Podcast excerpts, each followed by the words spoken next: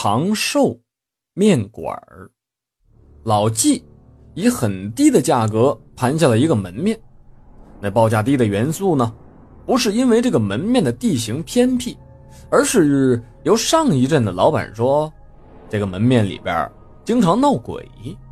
这上一任的老板做的是夜啤酒的生意，他说每天晚上他打烊的时候算账呢，这老是算不上账，并且呢，好几次在咸箱里边都发现了烧过的纸灰。老纪这个人不怕闹鬼，他不做夜啤酒了，他要改开面馆儿，甚至他连名字都想好了，就叫做长寿面馆。他心想着，我大白天的卖面条，你有鬼。你也不敢来闹吧？长寿面馆所在的这个地段，那是餐饮生意的黄金地段。在长寿面馆开张之前，那光是普通的小面馆啊，排起来呢就已经超过了四五家了。所以大家呢都不怎么看好这长寿面馆。不过老纪自有高招，自打他开张的第一天，他就在门前贴上了一张告示：天天十斤，卖完关门。当天呢。他真的就卖掉了十斤面，并且关门收摊了。你说来怪不怪？老纪这一招挺好使的。天天来吃面的人，只要是看着了老纪的十斤面条没有卖完，他就会情不自禁的走进来，吃上一碗面。这老纪每天天一亮就开门，开门之后十斤面老是早早的就卖完了。那些个没有赶上趟的人呢，再怎么恳求，这老纪也不会破例的多下一碗面条。有人就问了，问吃过长寿面馆的这些个人，这滋味咋样啊？那被问到的人呢，老是摇了摇头说：“滋味啊，挺普通的。”一旁的面馆的老板听到这话呢，就觉得奇了怪了。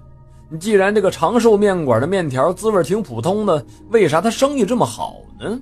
老纪的老婆每天见着十斤面条卖完了，依旧还有不少的人前来问有没有面条卖了，舍不得呢。那眼睁睁的看着送上门的财源流失掉，他就劝老纪为啥不把那十斤改成二十斤呢？老纪听了老婆的主意之后就生气了，头发长见识短的，你认为那改成二十斤咱们会多挣不少钱呢？我告诉你，你错了。如果我把这个告示改成了二十斤，也许咱们连十斤面都卖不完。他老婆听完了之后还没明白这老纪话里边啥意思呢？他坚持着，傻呵呵的问：“那那咋会这样呢？你没听说过一句话吗？想吃却吃不着的东西，才是最香的。”转眼之间就到了立冬了。这冬天的夜很长，早晨天亮呢也晚。老纪仍然是天亮才开门。吃面的人就不依了，他们要是赶着上班啊，嚷嚷着让老纪早点开门。老纪拗不过去。只得是天不亮就开门了。这天早上，这十斤面卖完了之后，老纪收了摊儿，在一旁算账的老婆忽然之间叫了一句“不对”，老纪回过头去说：“咋不对了？这账对不上。”老纪一听就火了，心想着：“你个笨婆娘，这么简单的账你都算不明白？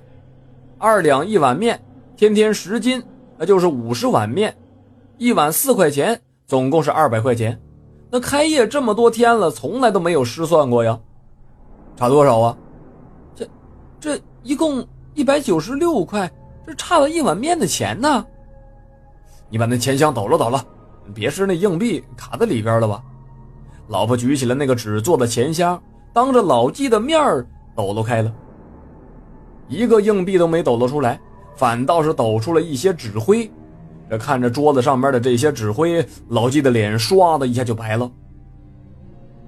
第二天，老纪仍然是做了十斤的面，不过这十斤面当中呢，他只做了四十九碗，那剩余的一碗面，端端正正的摆在了面馆的最角落里边的一张桌子上，不卖也不吃。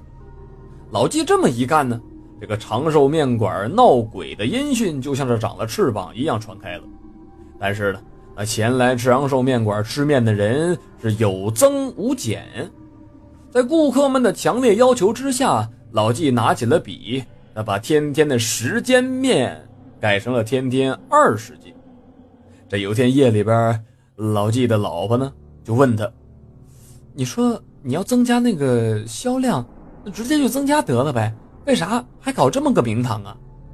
老纪笑了笑，哼，我说过，那想吃却吃不着的东西才是最香的。本来这后边还有一句话呢，想看却看不着的东西最让人好奇。你只要这个人们呢对咱们的面馆起了好奇心，你不用打广告，他就会自己的找上门来的。这时候他老婆露出了茅塞顿开的表情，但是他还有一件事情不解，那为啥曾经那个老板做夜啤酒的时候闹鬼就没生意呢？咱们改成面条了，咋生意这么好呢？这老纪哭笑不得的问他老婆：“你假如说你想见鬼，你是愿意晚上见，还是白天见呢？”从那之后，老纪的长寿面馆一向都非常的兴旺。